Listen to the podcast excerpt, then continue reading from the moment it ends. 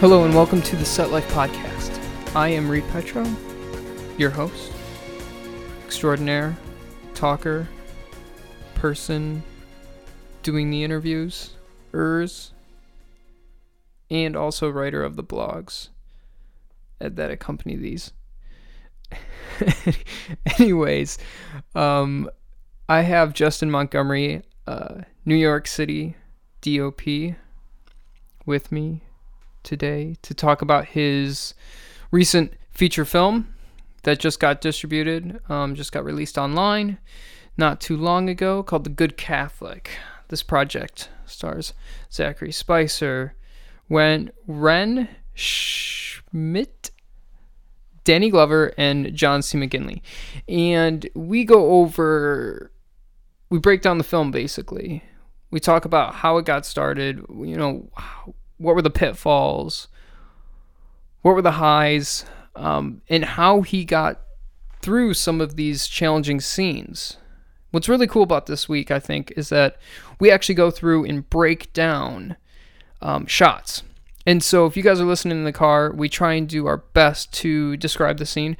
But to get the full experience, you got to go online, go to the show notes, readmpetro.com/blog. That's going to have the breakdowns there and the shots and the images so that you can look at those and follow along as we go and break these down. Anyways, this is a really fun episode, and this is actually my first episode to have a live conversation with the person. All of them have been over Skype, so this is really fun to sit down with Justin and really go over all this stuff, and I had a blast talking with him, so hope you guys enjoy. So, I like your sticker on your computer. Thank you. Everything is figure outable. I love it. Is that like your motto? It's become a mantra lately. Has it? Yeah. I've been watching a lot of like businessy, sort of like entrepreneurship videos on YouTube.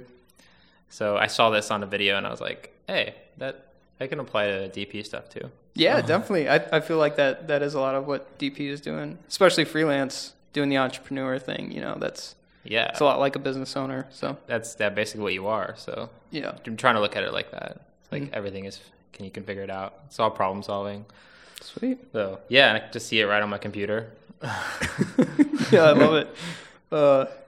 Yeah, it's good. It's a good reminder. Yeah. Cool. So thank you so much for joining me in the first ever live session. This is live? This is the first time I've ever, we've been sitting. I've done it. I've done an interview sitting with somebody. They've all been over Skype, which is kind of depressing because it's just me in my room just talking to myself, it feels like. So This is cool. Yeah. So thank you. Yeah, no problem. It's cool. Glad to be here. So I want to start out by just talking to you about how you got your start into the filmmaking, how you became a DP, and kind of your route that you took. Yeah. I went to... I've always been interested in movies and film, and I went to... I kind of... everyone has that idea to go to film school, but I was never the most studious person, and I didn't love the book side of things, and I always thought it was kind of weird how you had to know how to do math and science to learn how to make a movie, and I was like, oh, okay. But I kept kind of pursuing that route, so I started to apply for film schools, I was a little bit and I was always making YouTube videos and stuff way back in the day. When did you start making YouTube videos? Yeah. Had to be 12 or 13, I think. With your mini DV? Yeah, mini DV. High 8 first. Oh, high 8. High 8 first, yeah. Nice. Yeah. Love it. Just kind of coming up with anything you can, trying to make stories out of little things with your friends and in the neighborhood. And then I always did things in high school. I was in the news program and... I was always the one who wanted to edit everything, which was kind of interesting. I'm not an editor now, but I was always the one that was if there was a school project we had to do a video, I was like, guys, I want to do it. I'm gonna take charge of this, and because you have like the initiative and you want to like do it and you want to make it good. So I was always the one that's like, let's make this good, guys. And you know the editor is the one who actually makes the video. Yeah, like of course, yeah, you're the one who's is actually making it. You didn't really care about getting like credit or anything. You just like it's just cool. You just like the process, and so you kind of become the film guy. And like when you start making your like stuff. Yeah, I feel like doing editing teaches you a lot about story. I bet you learned a lot about story. Oh yeah, totally. Storytelling from the editing process there. Oh, totally. It was kind of like, you know, almost like mimicking the people that you see or like different cuts, but you don't know why. Like you see like the way you shoot things, but so yeah, I made a couple like silly little films and well, they weren't silly. They were I don't know why I said silly little films. Yeah, so you make like, you know, shorts, and then when it came time to like graduate, I was like, I'm gonna go to film school. So I didn't have the best grades. I'm from Texas, from Houston, Texas. So originally I wanted to go to UT Austin. Like Rob Rodriguez was like a big hero of mine, and I always thought that was kind of cool to be in Austin, like in this like film town. And so I was like, all right, I got to go here. But when I didn't get in, the first thing I was like, okay, I'll go like the community college route. So I did that. And then I sort of like, I was doing some research online. I was like, people kept saying like, you don't need to go to film school and you can just do it all yourself. And like, I started to kind of think they're right. And I found this like, It was like really good info back in the day. It was like this sort of like anti-film school thing. It was like, you can do it all yourself. Just pay this, and then we'll like teach you how to like get off the ground of like your filmmaking career. I was like, oh, this is cool, interesting. Like Cine Summit or something like that. I've heard of it's called Film School Secrets. Film School Secrets. FilmSchoolSecrets.com. Interesting. Is it still running? I don't think it is. Oh. Okay. But this dude was. He was a super nice guy. It was like good info, you know. But he was just kind of like, you don't need to pay this much to make a movie. Like you can do that yourself. And that was the sort of like plug. It's like you pay this, and we'll give you like these modules to sort of like make like an indie movie. And we'll teach you how to go on Craigslist, and we'll teach you how to like. It was kind of cool. Like real grassroots. Very grassroots. I mean, you know. But one of his advice was like just. Call up a local production company and tell them like, hey, I want to like take you out for coffee or take you out for lunch, and then like pick your brain on how to be in the business. And so I got the idea to do that, and then I just literally Googled like production company Kingwood, Texas, and the first one that popped up was called Vic Digital Studios or Vic Digital, Vic Digital, and it was sort of like a one-man band production house, and he did like. Local commercials and, you know, sort of like corporate type of videos. So I met up with him and, you know, we talked, and he was like super impressed by my initiative, and he showed me his office, and I was like, oh, this is great. And he basically took me in as like an intern. And then I was just basically shadowing him as much as possible. Like, he would teach me how to edit, and he would teach me, like, show me all the things he's working on. I would basically be, like, his assistant on all his shoots. Yeah, and you did everything for him. You kind of worked in all the areas. Yeah, basically, like, I'd run camera sometimes, and, like, you know, he had like a legit office and, like a little studio. I was like, this is so cool, like doing it. And then I was like, you know, I don't think I need to go to film school now. And then so I just started to stop going to, like, community college. I was telling him that I'm like, yeah, I don't think I need to go. And I was actually working at this like little small movie theater at the time. Wait, as a projectionist? No, that would have been awesome. But because they actually still project on film. Oh, that's awesome. Because I was a projectionist in high school. That's amazing. That's funny. So, but that's were cool. You doing like concessions or?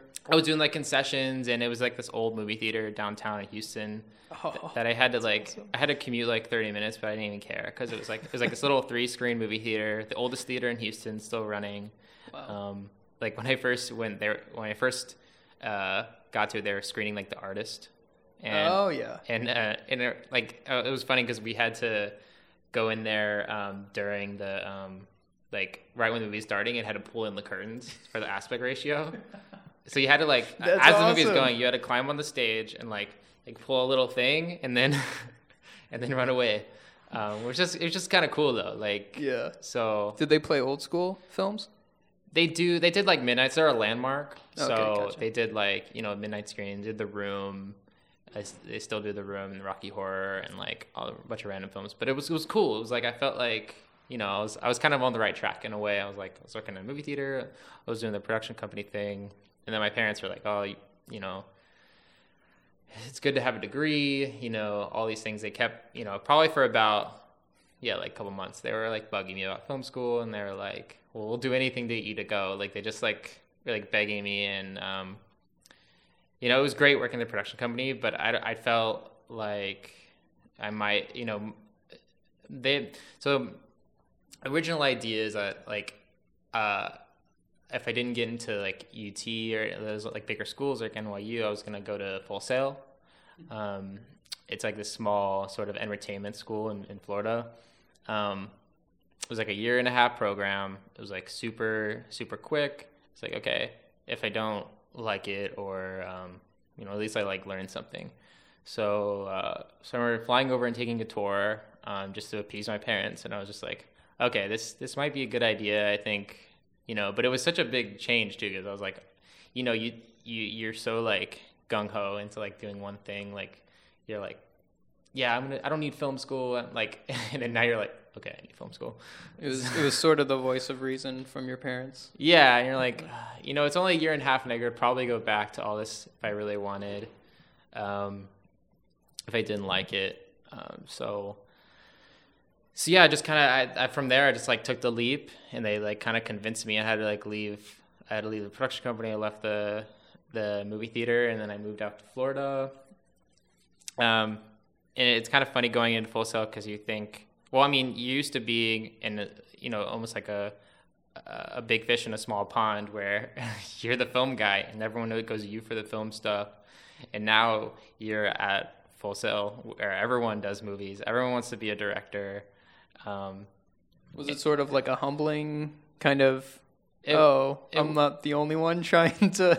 it was humbling in a way, yeah, for sure. I mean, it was, yeah, it was cool. It's finally like you have like more friends that you can relate to and things like that. But now you kind of get like, okay, now someone else wants to direct. Now someone else wants to do this. Now there are multiple people trying to, you know, make the project.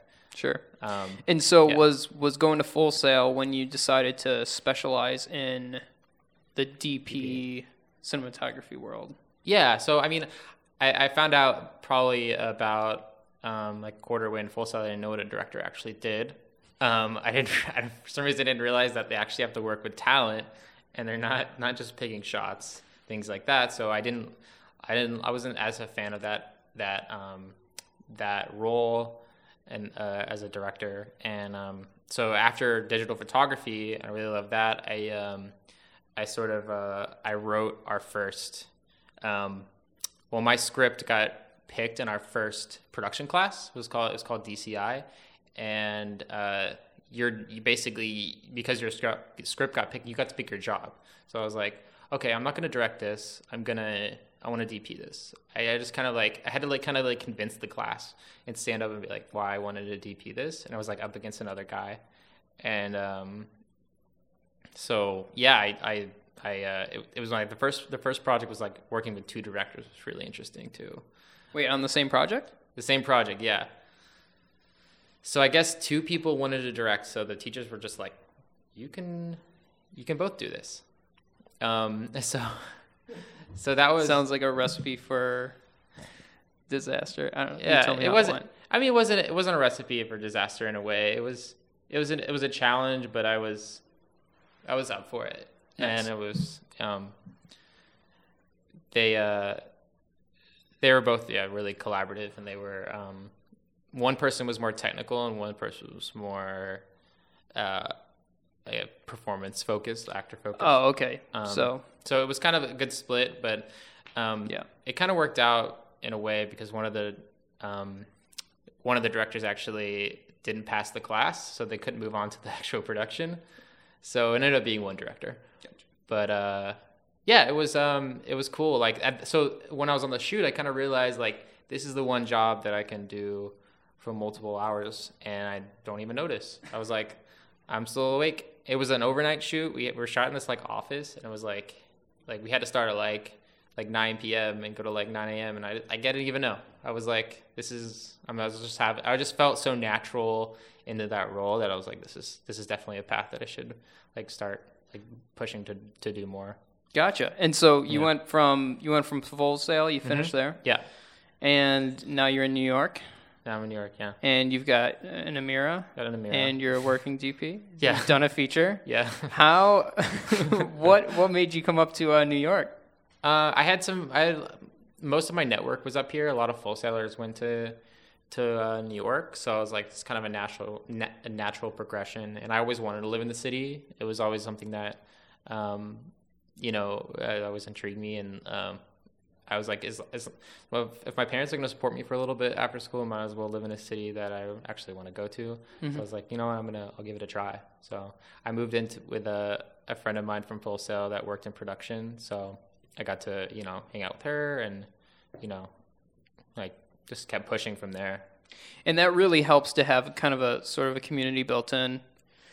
The school I went to, there's a couple people here in the city, but not a, just a couple. Yeah. Just like two or three. But it's definitely nice to like go somewhere where you've got some sort of clan already. Yeah, exactly. You can connect with. It was, I kind of didn't want to go the like PA route. Mm-hmm. I had met this other graduate that told me like, he lives in LA and I had AC'd for him out on this project when I was still in school. And I was like, what's your advice about leaving Full Sail? He's like, all right, you need to just only DP.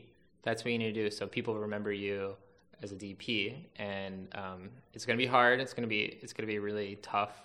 And, but in the long run, people are going to remember you as a DP and not like an assistant or anything like that. So, which was a little bit daunting at first, but I was like, okay, this seems like a good strategy. Yeah, it's a leap of faith for sure. It was a big leap of faith coming to a city where you don't know anyone. And also, my roommate worked on TV and she worked in the production office. So I could easily get like a PA position in the production office. It was, I got offered so many things and I was like, it was so tempting to like turn it down. I'm not turning it down, yeah. And like work in film. But I stuck to my guns for a while and I was like, it was tough. But his advice was just like, shoot anything you can, like low pay, no pay, anything, just like get anything, build up a reel. And eventually people will kind of look at you in that way. So gotcha. And how were you getting the jobs here? Was this the Craigslist? Was this word of mouth from other Full Sail people? It was like a mixture. Mostly it was like Craigslist, Mandy, hitting it every day, every morning. Yep. Check out like once or twice a day. Refresh it. Any opportunity, anything. That anyone will give you. That's a hustle, man. It was a hustle. And I remember the first time I got my first like Craigslist gig, I was so excited. I was like, I remember sitting, it sounds like kind of cheesy, but I was sitting in Washington Square Park, like just, I don't know what I was doing. I was hanging out, like enjoying, maybe it was like a Sunday or something. I remember getting the email. It was like you see that reply to your ad on Craigslist or that like little jump. You're like, ooh, what's this? And I was like, yeah, we would love you to DP our web series. And I was like, oh yeah, like, sweet. Oh yeah, I was like, I had a 5D, I had a 650. I was like, I'm gonna do this. I'm gonna come into this like I'm the DP. So I love it. And did you have any resources coming into New York in terms of marketing? Like, did you have a website? You had a reel? You had all that? Yeah. Oh, okay. Yeah. So I didn't explain that. But when I was leaving Full Sail, they kind of really instill like a career mindset. So on our final film, you had to apply for your position. So I had already made like a good resume, and it was like critiqued. Like it looked clean. Like it was like very well polished for like a student resume. And that was all a part of getting the jobs for Craigslist and in New York. Right. And I had like a portfolio. They made you make a demo reel. I mean, it's all student stuff, but it's like you have something that you can say like, okay, I know how to like frame something. I know how to like, there's just something there. So I used that. I kept pushing that out. I had a website already. Yep. So, you know, I had something to show and over there? Yeah. So I kept pushing that out, and I think, that it kind of made you stand out a little bit, even though it's student stuff. But, so it was a the web series was, I came in there coming with, like, a Full Sail, like, structured mindset, thinking that it's going to be, like a, you know, like what I'm really used to. So I go and, or it's just kind of like, we're in this apartment and they're like, you got to do it all yourself. I was like, for some reason I was so passionate. I didn't even care about having a crew. I was like, I didn't even think about like, maybe I should ask other people to work on this. I don't know why. I don't know why. Like thinking back right now, I don't even remember why. I was like, can I bring someone else on? I was just like, I'll just do it all myself. Like, I was so, like, this is a gig, like you were just so excited to be doing. I was like, yes, this is working. This formula is working. I was like, you know, so they were just like, keep pushing. And actually, I don't know where I was going with that.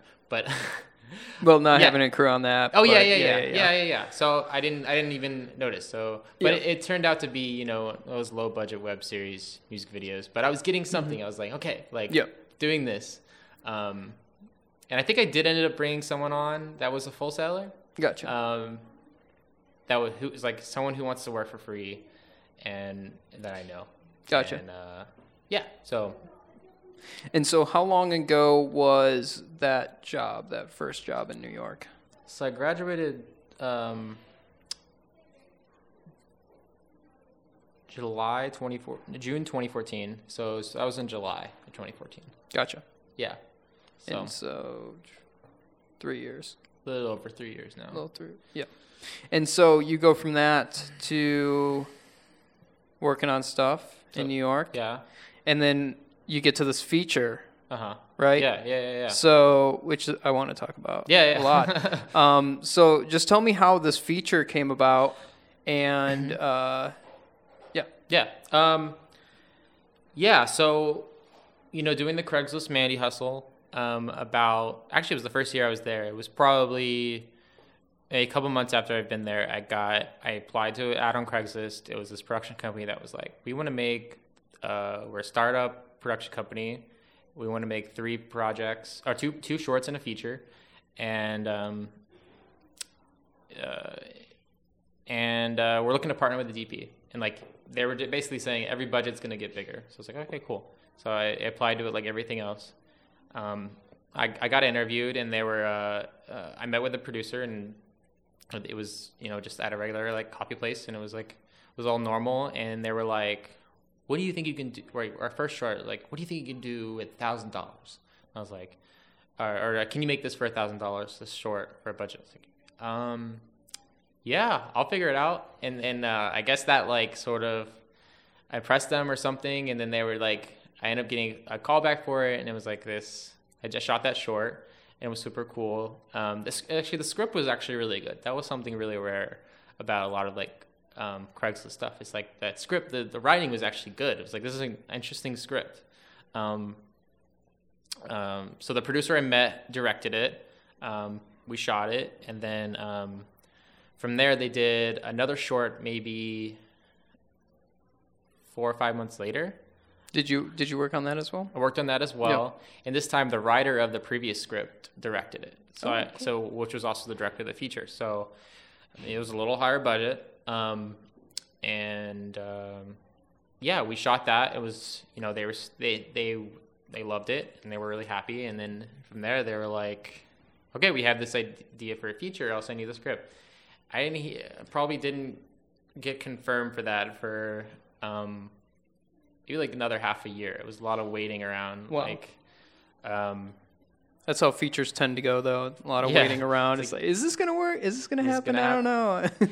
Yeah, I mean, they were kind of using this as like, okay, we're a production company. We have a quality material. And the script is also good. Again, I really like the script. And it's just so rare when you like a good script pops up like that. So it was easy to pick.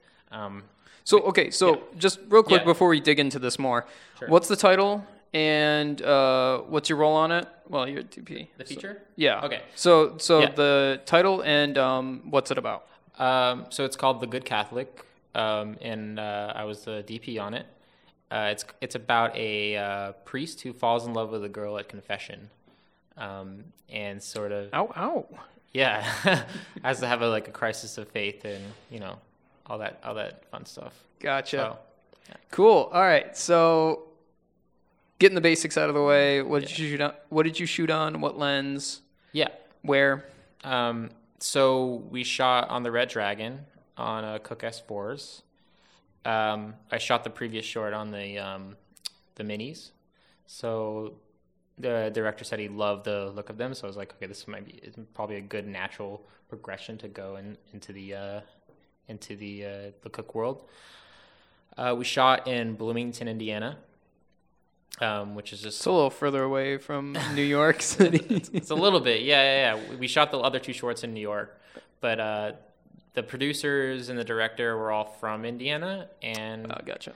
They thought they could use the resources in that small town to sort of band the town together to make it happen. So it's a very you're in the town. It was a lot of it's a very small town feel for the film, so you can really tell where you're at.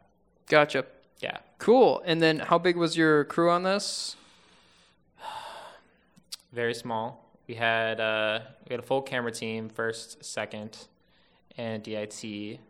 Then we had a gaffer and a grip, and then we got a bunch of interns from the local university. Yeah. Yes. That's great. They were given, or they were promised credit for the working on the film. It was very good for them. I feel like it was kind of a good experience. If I had that experience, I would be at Full Sail. I'd be that'd be awesome. Yeah. You kind of basically get to rotate around in different departments. Be like, you're interested in lighting. You work with lighting, and then they get to work under my gaffer, and then if they want to move the camera, then they can. And it's kind of they were working under the second and the first and helping out, but they could kind of dabble in different departments and get it's a really great experience. For the resume and whatnot. Mm-hmm. And what was the art department like? How big was that? It consisted of two people. There were wardrobe, for props, everything. So you had a production designer, you had an art director, you had a costume designer, and that was it. I feel like the production design was doing props at the same time. We had a hairstylist and an HMU in makeup. So yeah, it was kind of a one person department type of job. So, but I mean, what the great thing is that our locations really made the film. They chose locations that were going to work with very minimal production design added to it. So, mm-hmm. And I think that's so big about doing indie stuff for lower budget is that, you find the space that's going to work for the project. Exactly. And then you work around that so you don't have to build sets and all that. Exactly. We actually did end up building a set. Oh. So, yeah. Interesting. The confessional is all a set. Oh, I was wondering about that. Yeah. Yeah. And in the production office. Oh, nice. Yeah. That's awesome. Well, we can, I'd like to break down a couple shots. Sure. Knowing all of this backstory. Well, okay. Yeah. First, before we break down, what was our G&E lighting, equipment like in here? What did you have to play with for this film? Since there is really not much industry in Indiana, it was kind of like an owner-operator key grip that had a 1 ton, very small. A one-ton for the feature? Yeah, very, very minimal. Wow. The one truck. But yeah, we made it work. It was kind of the essentials. Yeah, like what was your biggest light? I want to say we had one tungsten 2K. I think we had two 1.2 HMIs. HMIs, yeah. Wow. So all house power. All house power. Wow. Yes. I think we did have a Jenny too. It was very small, but for small things, but yeah. It was a very minimal effort. Gotcha. So, yeah. It'd be very creative with our decisions. Right. We can get into that a little later, but yeah, it's definitely like how. Yeah, let's go into it right now. How did you know the equipment going into the production? Were you able to plan knowing that you had this kind of like 1 ton and that's it? Or were you planning the shots with the director out of like dream scenario, and then when you got there, working with what you have to accomplish that? How did that go? It was a situation where we only had a week of actual prep where we had to scout everything. It was literally like constant phone calls with the director weeks ahead of time, like basically shot listing the whole script the phone. Okay, but you had the script for more than a week, I'm assuming. Oh, yeah, right? Yeah. Like you were able to... Yeah, I got the script a while back. Okay, gotcha. Yeah, I didn't just get the script. Let's do this. How long did you have with the script at least, like just from the beginning? I want to say at least a couple months. Okay. Maybe. I mean, I had been sent that before they got funding. Gotcha. Yeah, it was like, we're looking for resources for this. But again, the script was really great. I love the material. So I felt like I could wait for the long haul. But once we, maybe when we had the green light, that's when we started to like, okay, we need to like talk to the shots. Yeah. Really get down to business. Yeah. It would be like, long phone calls with the director, just running through what he has in his mind without seeing locations or anything like that. Yeah. That's challenging. It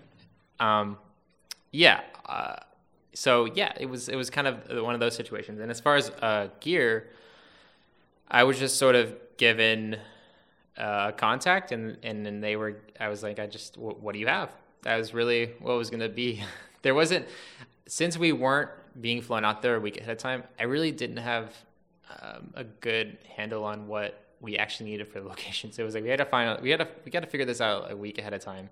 Also, there's no rental houses in Indiana. Well, there's probably maybe somewhere far away in Indiana, but Indiana's like huge. There's nothing in Bloomington. Say that. Our camera package was provided by a producer that was coming from LA. So you had a one-ton owner-operator in Indiana, and you had your camera package from LA. From a producer being flown in. And then you were coming from New York. From New York. Everything was sort of like coming into the Midwest. I think our lenses came from LA too, I want to say. Wow. Or maybe Cincinnati. But yeah, no time to prep, no time to anything like that. It was kind of like very short. That's nuts. For its short session. So we were kind of given a list and we're like, okay, well, let's see the location. Like, that was kind of the attitude. Gotcha. And so you knew the equipment going into the locations, and that in turn informed how you were going to shoot it, what you could do. Well, the director had a really good idea how he wanted to shoot it, just not, everything. You have a plan, and then you have what you actually do. It was kind of like, I understood the coverage, but then we had to, like, make, compromises. So yeah.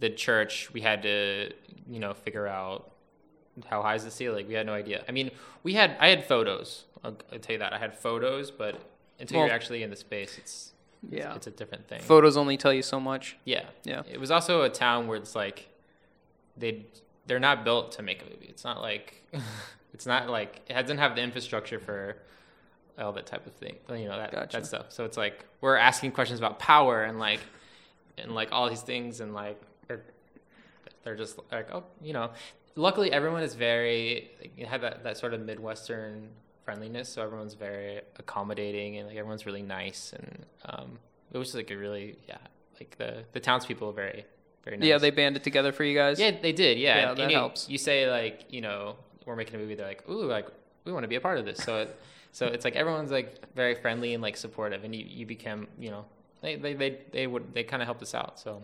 Yeah, yeah, they have to on a production like this. I feel like so. Yeah. How many days did it take to shoot once principal photography started? I want to say they're 18 to 20. Gotcha. I don't remember the exact, but it was at least 18, 20. So gotcha. Yeah, between there. Wow. Yeah, it was super quick. I mean, it was like we landed in Indiana, and it was like a snowstorm. It was me and the gaffer. It was like. But we don't have a car. We're in New York. They drop us in these apartments, just like the tundra. They're just like, we're just here, and it's like a snowstorm. We're like, all right, we're doing this. It got real. It got really real. Wow. I mean, you have to rely on everyone to like take you around, and it's like you don't know where things are. Yeah. So, luckily, we had a really good production team. I don't think they actually live in Indiana. They might came from like Chicago. Or Cincinnati or somewhere other town close, but they came in and they were really like on top of their stuff, and like we got to, you know, every day it was just like location scouting or shot listing, and but the director's also being pulled in different directions to work with actors and like rehearse and all that stuff. So it was like literal like 12-hour days of just doing as much as we can until we shoot. So, wow. Yeah, and that's tough. Not having that much prep and trying to get into the director's head, exactly. You know, and figuring stuff out. So yeah, we made it work. You know, I mean, luckily we had all those conversations ahead of time about the shot list, and like, you know, we had some idea. It was just a matter of like figuring it out. Some locations we couldn't go into. The church was a kind of a situation where I'm sure they were getting it for free, so they wanted to be as accommodating to this church's schedule. So it was like, you know, you need to spend some time in here, but we couldn't spend more than like 5 or 10 minutes just like getting a glance and leaving, and then maybe coming back a day later or like 2 days later. Like they didn't want to. Wow. You know, also, yeah, some locations were like Airbnbs and like, yeah. So what really favored us though was the confessional, the first scene, because we did all of that as the first day, so we could kind of get into the groove of things and like how we all work together and like in this like controlled studio type of environment where studio, we use quotation, but it's, you know, it's a controlled environment. We're not like running around like to multiple locations. Yeah, and you don't have to worry about too much like, logistics in that sense. Yeah, it was like we have Crafty right here. We have like like there's meals. Like let's, you know, it was definitely a good choice. The trail mix scheduling. Trail mix was nearby. Trail mix, you know, the granola bars, got the fruit snacks. Oh yeah. Right on deck. So speaking of confessional, I want to go through and break some of these down. Just for the viewers and the audience's pleasure. All right, why not? If you guys are listening to this in the car, go onto the show notes, readmpetro.com/blog, and check out this episode's page. I'll have photos there. We'll be breaking down some of these for you guys. Wow, the show notes. The show notes. I know, it's super fancy. So let's talk about the confessional real quick. So I got a couple shots here. I got some wides, some close-ups. They kind of look pretty consistent. So You just want to tell me overall, how did you get this top lighty look? And basically, it's the priest and this lady in the confessional, in a confessional. Yeah. So I guess I'll go into just like the kind of what the director was going for, but the director had a really strong vision to keep the camera on the priest's side. He never wanted to see the priest, you know, doing like general over-the-shoulder type of coverage. He wanted to always be viewing the priest from the priest's side. And then the person on the other side through his. Yeah. Okay. Always, yeah, just sort of to keep it in his world and from his perspective. There is a scene where they switch sides, but we keep the camera still on the same side. So that was sort of his take on it. And then lighting approach wise. So how did you do this practically? Yeah. So we had So it was just kind of a soft top light. We had, I want to say like a 1K, which Amira, very soft source, kind of cut off the sides, just right above his head. And then for Phil, it was just like a 650 into unbleached muslin. And gotcha. I want to say we shifted the color temperature a little bit in camera. We kind of play with it. And as far as the other side, it was pretty much the same thing. There was a moment where in the beginning of the film where she, there's basically like just this little sliver of light. And that was another actually director thing. He wanted to, at first, when they first meet, she comes in darkness and he wanted to just see something in there. So just kind of like very silhouette, just like a kiss of light to sort of like hint what's to come, I guess. It's definitely a very mysterious vibe. Yeah. That's what it gives off for sure. Yeah. And that was probably like a little 300, like tiny little backlight, mm-hmm. just like rigged up of, yeah. And so in changing the shots, you weren't moving this soft key from up top as the action was going on, right? You kind of let them play in the space. I mean, the space isn't that big. They're just sitting there, but you let that play. Yeah, exactly. It was sort of like a set it and forget it situation. Got it. We let them play out. I mean, it was kind of interesting too, because the priest is kind of going through these different emotions with this woman essentially coming into his world. So, and on the more frontal angles, we get sort of this play in shadow as he moves around with the different things that are running through his head. And it was kind of interesting to see it was almost like the light would change how he would feel, because he would look down to the corner and we have like part of his face lit. Like, so I thought that was really cool, that I didn't really think about that ahead of time, which is kind of, it was something that when I was in camera, I was like, oh, that looks really, I see what's happening here. It looks really nice. And that's kind of the advantage of doing a single source kind of thing, exactly, right? Because you let that light just kind of dynamically play. And it kind of plays out really naturally too. Mm-hmm. That's kind of what the director wanted. He wanted kind of go with something more familiar and most naturalistic kind of feel as possible. He wouldn't go through anything too stylized. So no, and I definitely feel like throughout the whole film, it is very naturalistic. It's very natural. So cool. In the approach. Yeah. So this is image number 5 that we're looking at now, and this is an ensemble shot with the 3 kind of leads of the piece. And what I'm wondering with this is, I mean, you've got these 3 characters, and they've got all different skin complexions, skin tones, and how did you balance this out? And what did you do for lighting them? What was your approach? Yeah, I mean, well, basically, okay. So we have Danny Glover, we've got John C. McGinley, and then Zachary Spicer. Sorry. And so these three people are playing the lead and supporting roles in this film. Yeah.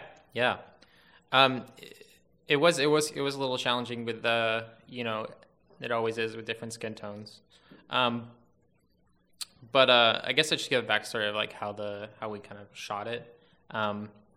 Because the original kind of setup with this scene was that they were meeting in this for like a sort of schedule meeting, but it was originally written where it was like they always did it at the same time.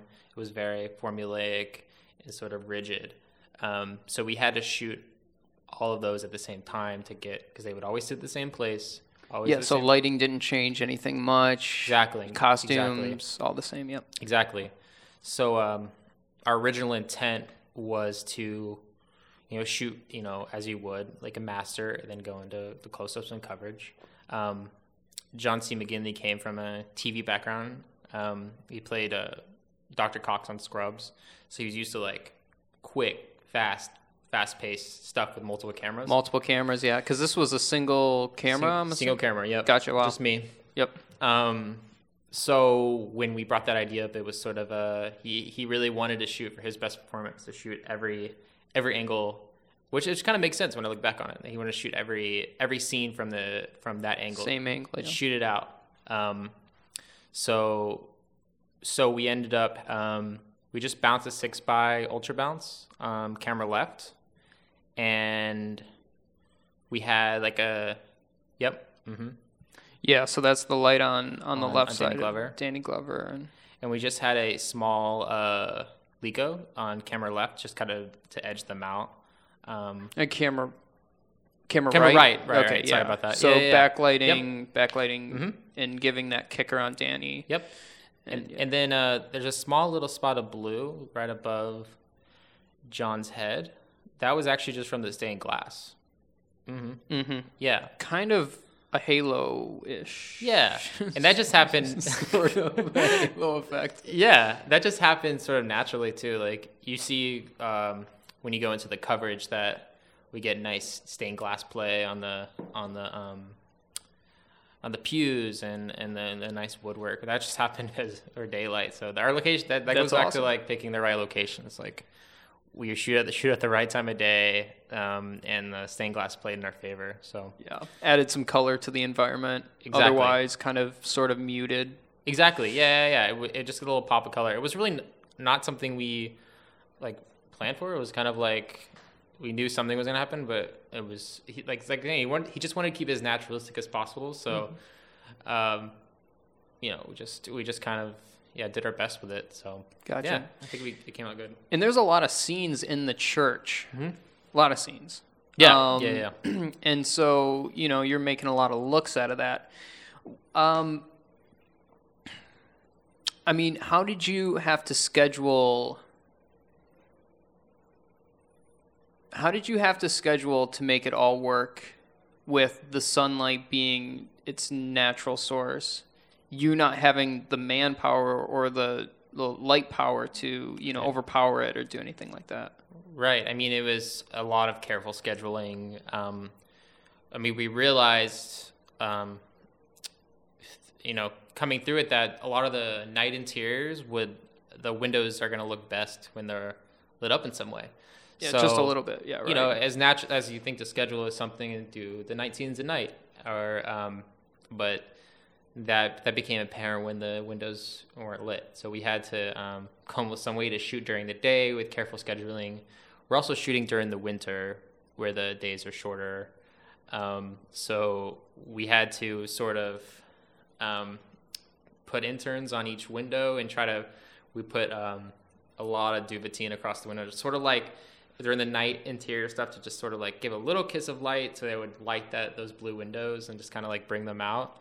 But that was something we did not plan for, where there was the window needing to be lit at night, which we didn't have the, yeah, but we made it work. It was sort of, it's all just thinking on your feet, mm-hmm. It's all figure outable when you look back on it. Well, did you shoot any of those during night? We did. Okay. And then what did you do with the windows in that respect? I want to say there was one. It was sort of this montage of the priest doing his priestly activities. We literally just kept it tight and didn't even see the windows. Yeah. We kept one window into it and blasted like a 1.2 through it or something. We literally just kept it like.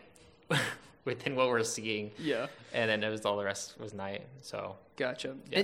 And I mean, the church is a pretty big space. Mm-hmm. So one of my big questions watching the film is that how in the world did you, with such a limited lighting, like, package, yeah, how were you able to light the spaces that the characters and actors were walking in? Because they cover some ground in some of those scenes, yeah, especially when they're talking about them, mm-hmm. they're preaching the message.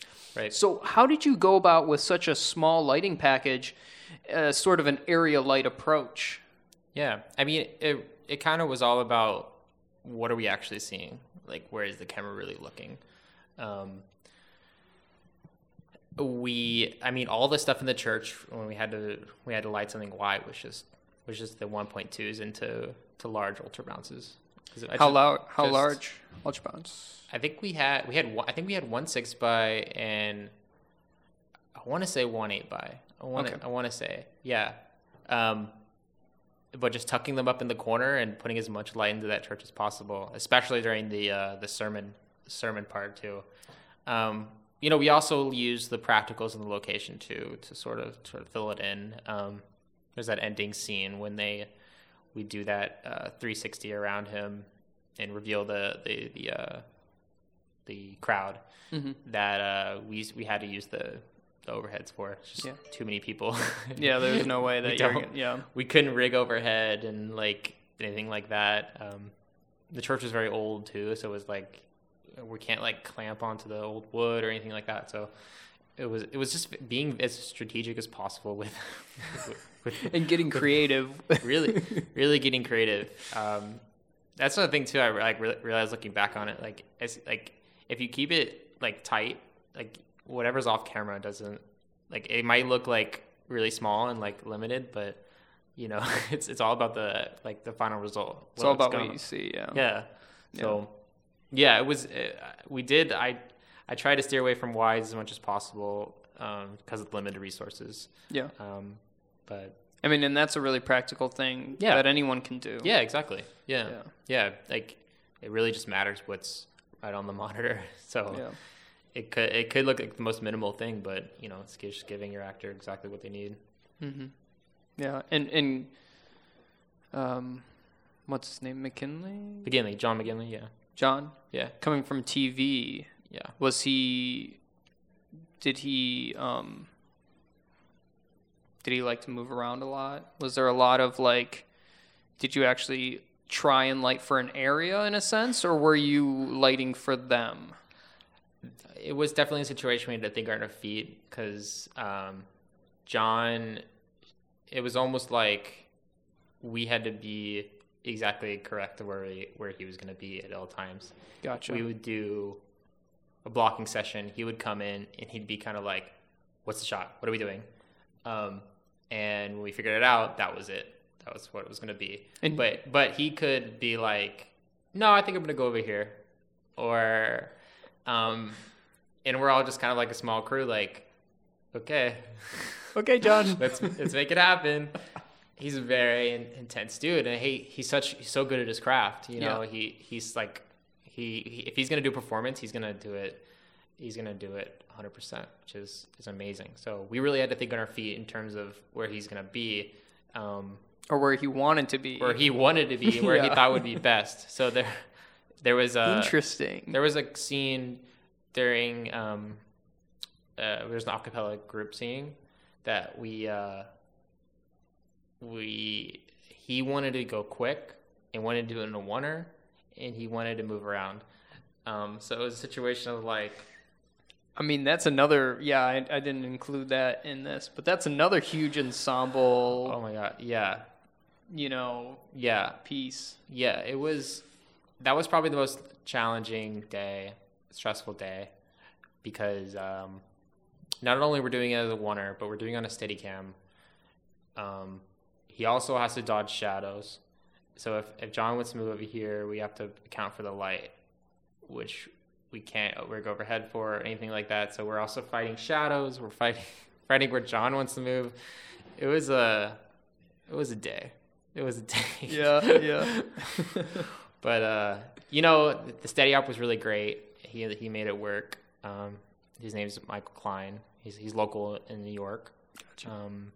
You did a good job on it. You did. Yeah. And there's a lot of Steadicam work in this. There is, yeah. There's a lot. Yeah, I mean, even the stuff with John, you know, there's that scene where he, like, makes that kid, like, kneel and stuff like that. Oh, yeah, I had no idea that was going to happen. Oh. That was all, like, just... Improv, because they're all, like, theater kids, and I don't know. He probably, like, directed them. Or maybe, those kids, I don't know. But, yeah, he was... But that was the culture on set, though. In like, kind of for a lot of it was just like flexible mm-hmm. and keeping it open, mm-hmm. open-minded.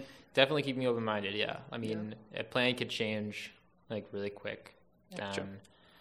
But I mean, like it kind of goes back to collaborating with a director. Like I have a really strong idea what he wants. Like I have that plan to fall back on. So. if something doesn't work, we can always go back to that coverage. Yeah, and you know, that's, yeah, it's like, why, you know, somebody's listening, oh, it's so flexible and everything, you know, there's just so much craziness going on, why plan? But it's just because of that, you have to plan. Like, yeah. Oh my God, if you didn't have the plan, I would be like, just something to at least fall back on. You saw a little bit of my shot designer. Yeah, I was. Maybe we can post that. Maybe it'd be cool to post it. You can if you want. Yeah, it's pretty crazy. It's pretty hectic. This isn't even. You haven't even. I can show you the other scenes. They're insane. That's funny. You're welcome to post it. It's cool. But yeah. I mean, it's. I was ready for everything. So yeah. Which, you know, it's. I kind of look at it like, almost like a sports game in a way. It's like you plan, you train, and you're like, you know, the techniques and like the plays, but like on the day it could be, you only have that one chance to like score that goal or get that shot right. And you have to know your plays and like your know techniques. All that, know the routes in and out and all that. Yeah. Yeah. And you have the one chance. It's like, wow. To do it. So yeah, it was definitely, it's always good to plan. Yeah. Yep. Yeah. So, okay. So we're going to move on to the concert scene here. Image number 6. Okay. And, just like, let's talk about this and, practically how you did this. I think this looks, it looks really great. Thanks. So there's a lot of emotion in here and there's a lot going on. Yeah. Yeah. I love the song in the scene too. It's like one of my favorites. What was her name? Yeah. The actress, Wrenn Schmidt. Mm-hmm. So you've got her character mm-hmm. on the right, mm-hmm. Frame right, yep. playing a guitar, mm-hmm. and then you got his or her backup vocal / bass. I think guitar guy. Yeah, and on the left third. Yeah, and then it's tracking the shot tracks into a close up of her face. Right, and it ends there. Yep. So, yeah, originally the idea of the director, he wanted a slow sort of push onto her face. So originally the shot, they actually kind of cut it, but it was originally a one-er where it started over Zach's shoulder, the other actor in the scene. The priest. And he it pushes all the way from like a long shot to a close-up. That was all. You said that. I think that was dolly. It looks dolly. It's a dolly. It was, okay. We had a Fisher 10. It's a very small. And yeah, it was just kind of it was a coordination between me and the key grip. You know, it's still a small department, but like we figured it out. Luckily, yeah, we just had a lot of rehearsals. It was like to get that move right because we had to like boom up at the exact time to get that right, mm-hmm. like framing, but. But lighting approach wise, yeah. What do we got going on here?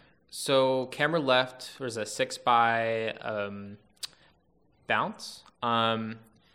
With like 2 1Ks. I want to say we might have had a little bit of warmth on them. But yeah, that was her key. And that's just kind of mm-hmm. this soft light that's coming in mm-hmm. on her face and wrapping around her eye closest to camera. Uh-huh. And it just kind of falls off at the cheek. Yep. So that's that light. Yep.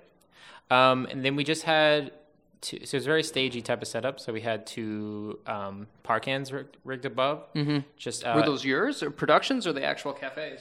They were ours, I want to say. Gotcha. Yeah, they were from the truck. And yeah, they just kind of edge drop from the background, and that's the light that's hitting her arm too. Yeah, mm-hmm. yeah, just giving like right under her mm-hmm. hand by the by strumming. Right. Yeah, exactly. Very stagey. Yeah, very stagey look. Mm-hmm. And then him, I want to say we just had like a 1 park hand right above his head, and it's also the same thing hitting his guitar, just splashing a. Above him. Yep. And that's a separate. Those kind of separate par. Mm-hmm. Yeah. Okay. Gotcha. Yeah. Cool. Yeah. It's very. It was very simple. We got actually during the scene we had the lights were hitting her guitar strings. And it was and brightening. Yeah, it was like a nice little like kickback, but also had a little the guitar strings were giving this like little sort of like every time she would play, you would see the little like reflection marks. Sparkles in her. Oh, yeah, interesting. I don't know if they use that and that that take, but everyone at the monitor is like, "Ooh, what's that?" some happy accident. Definitely some happy accident. Yeah. Yeah. And then, you know, just in figure number 7, that's the end of the movement. So that's the end of the movement. Okay. Mm-hmm. Yep. Yeah, just really, I mean, it's just, it's simple, but you know exactly what's going on, and it's powerful. Yeah, it's super powerful. And then I think what's even more powerful is his reverse in shot 8, or in screen grab number 8. Yeah. Where, you know, he's just kind of going through, in the story, he's going through a transition. Yeah. Kind of a transition spot. Yeah. But what do we do for this? It was the same that 6x. We just literally, just a reverse. There's nothing more done to it. The background, those little practicals in the back, it's literally just the coffee shops, like lights. It probably had some ND on them. Gotcha. But you did augment them. You weren't just like, oh, like, you know, purposeful framing. Yeah, definitely. You know, augmented the background practicals. Yeah. I mean, I think the light was really supposed to play was from the stage. Yeah, we were trying to augment the stage. It just kind of worked in the setup we had. Mm-hmm. I'm just curious, what made you decide that you'd not to have a backlight? Because we don't have a backlight here. Yeah. We've got these nice practicals on frame right. We've got the key coming from frame right hitting him, and it's kind of just showing the camera left eye, right? Yeah. Over the nose, but we don't really have anything to like bring him out. Yeah, or I mean, obviously it works with this. Right. But I was just curious about what your approach was for that. Yeah.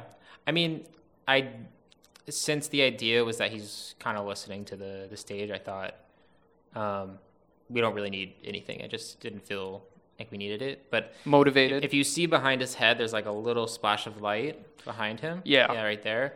There were the coffee shop had these like little overhead recess lights. Yeah, like, you know, just like the ones in this room. Yeah, like little overhead. Yeah, and I mean, it kind of just pops him, just like a little splash. Totally. That's a total happy accident, you know. and so it's not so much backlighting him with light, but it's the contrast. It's the contrast. Like there's a layer of contrast there that brings him out, and in the background gives a little visual interest. Absolutely, 100%. So it's just such a powerful frame. This is also a dolly in too. We had. I think it wasn't as extreme as the other one, but it was probably a medium to a like medium close-up type of thing. Mm-hmm. Just a slow push. But yeah, it was cool.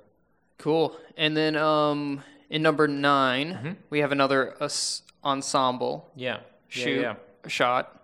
And this is in the house where they all stay at. Yep. So camera left, we've got some windows. Mm-hmm. That are coming through the dining room, and they're all sitting at a table, around a table. Yeah.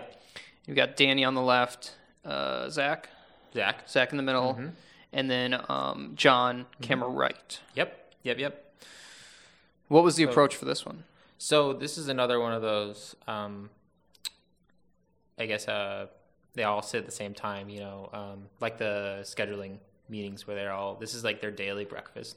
So everything kind of had to be consistent again. So, and did you shoot this the same way you shot the scenes in the church that were like this? Same way, except these were a little different. They had a little more some blocking shifts. Gotcha.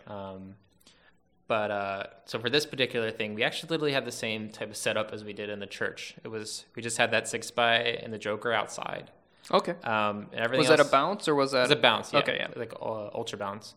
And everything else is like natural daylight.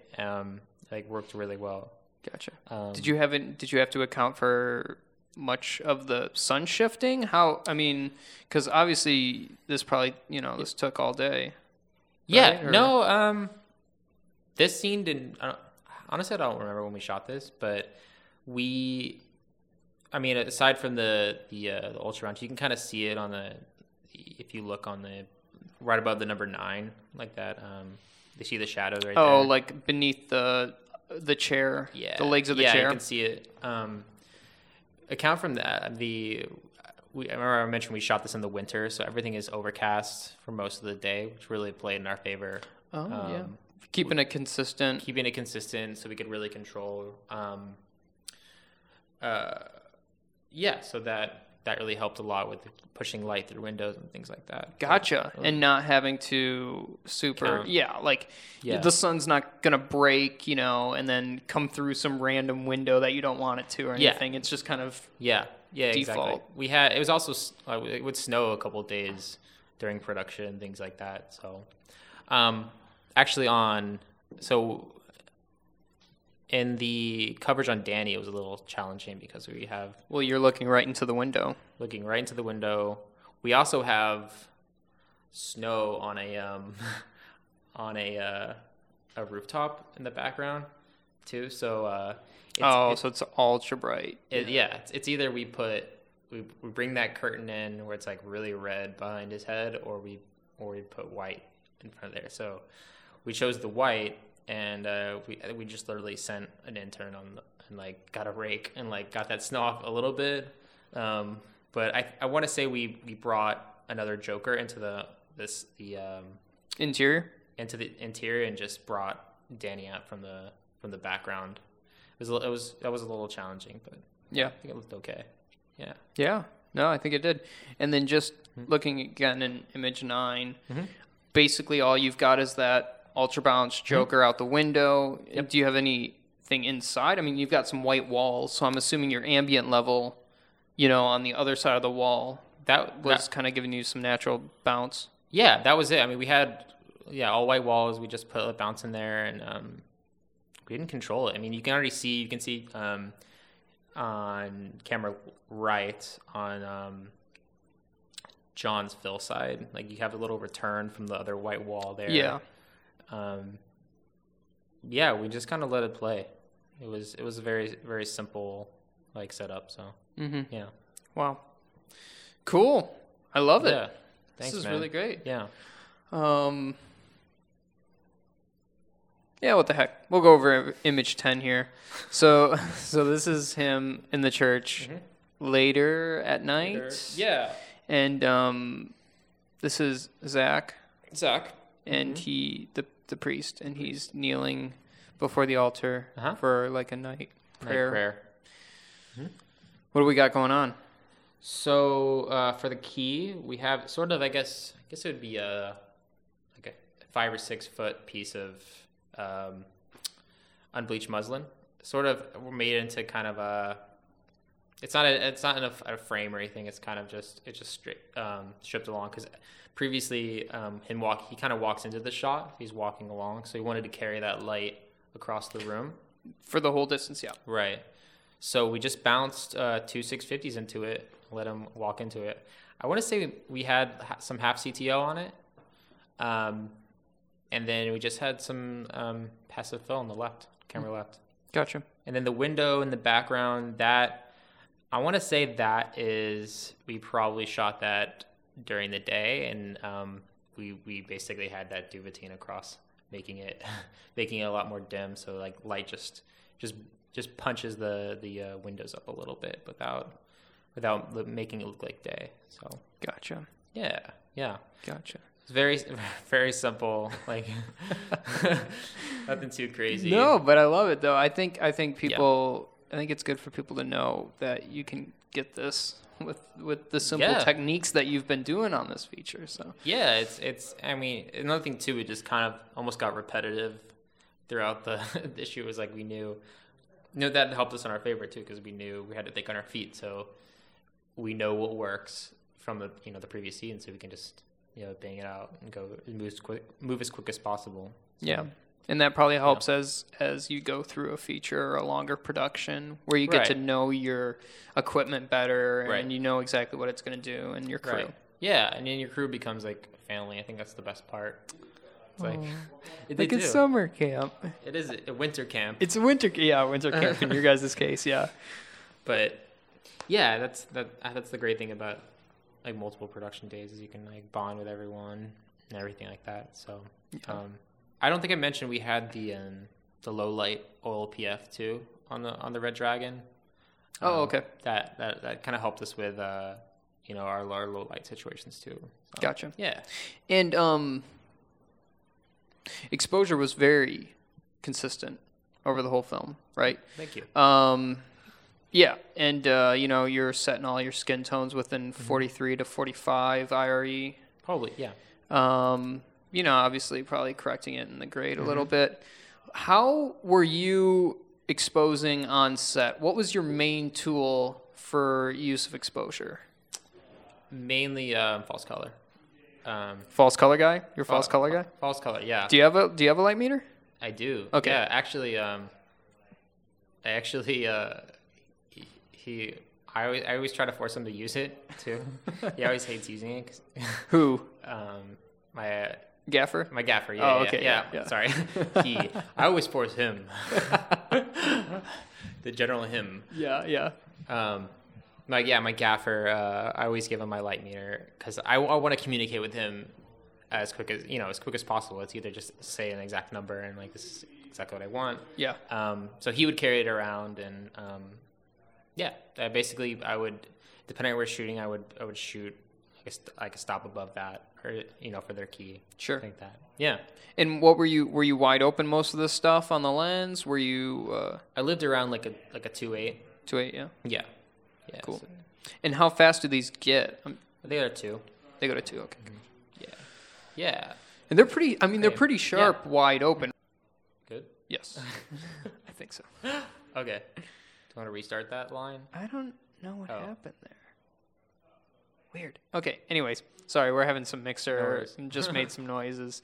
So we were talking about having your gaffer carry a light meter. Right. Oh, the lens being at a 2.8, and I was just saying that I think those lenses are pretty good at wide open, right? Yeah, they're great. But was that just for your focus puller, just to give some ease of? It's usually kind of what I live at mostly. Oh, okay. If it works for it, I generally like to keep at the same stop throughout everything. I pick something and I'm like, because you want that consistent look. Yeah, if it plays for it, I will stay at that and adjust everything to that.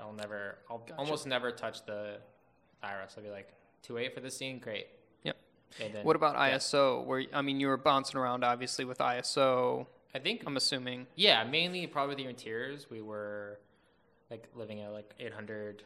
That range. Just it's native. Sort of, I don't think I barely touched it. Probably for the daylight stuff, I touched it a little bit, but it was great. Gotcha. Yeah, pretty simple. Nice. Pretty simple stuff. Shutter at 180. Shutter was on 180. Yep. Trying to think of anything. Definitely ND outside. Yep. Easy rig. There was a lot of easy rig stuff. Actually, cool. I could have done a lot better on it, but I for some reason I wanted to shoulder most of the film.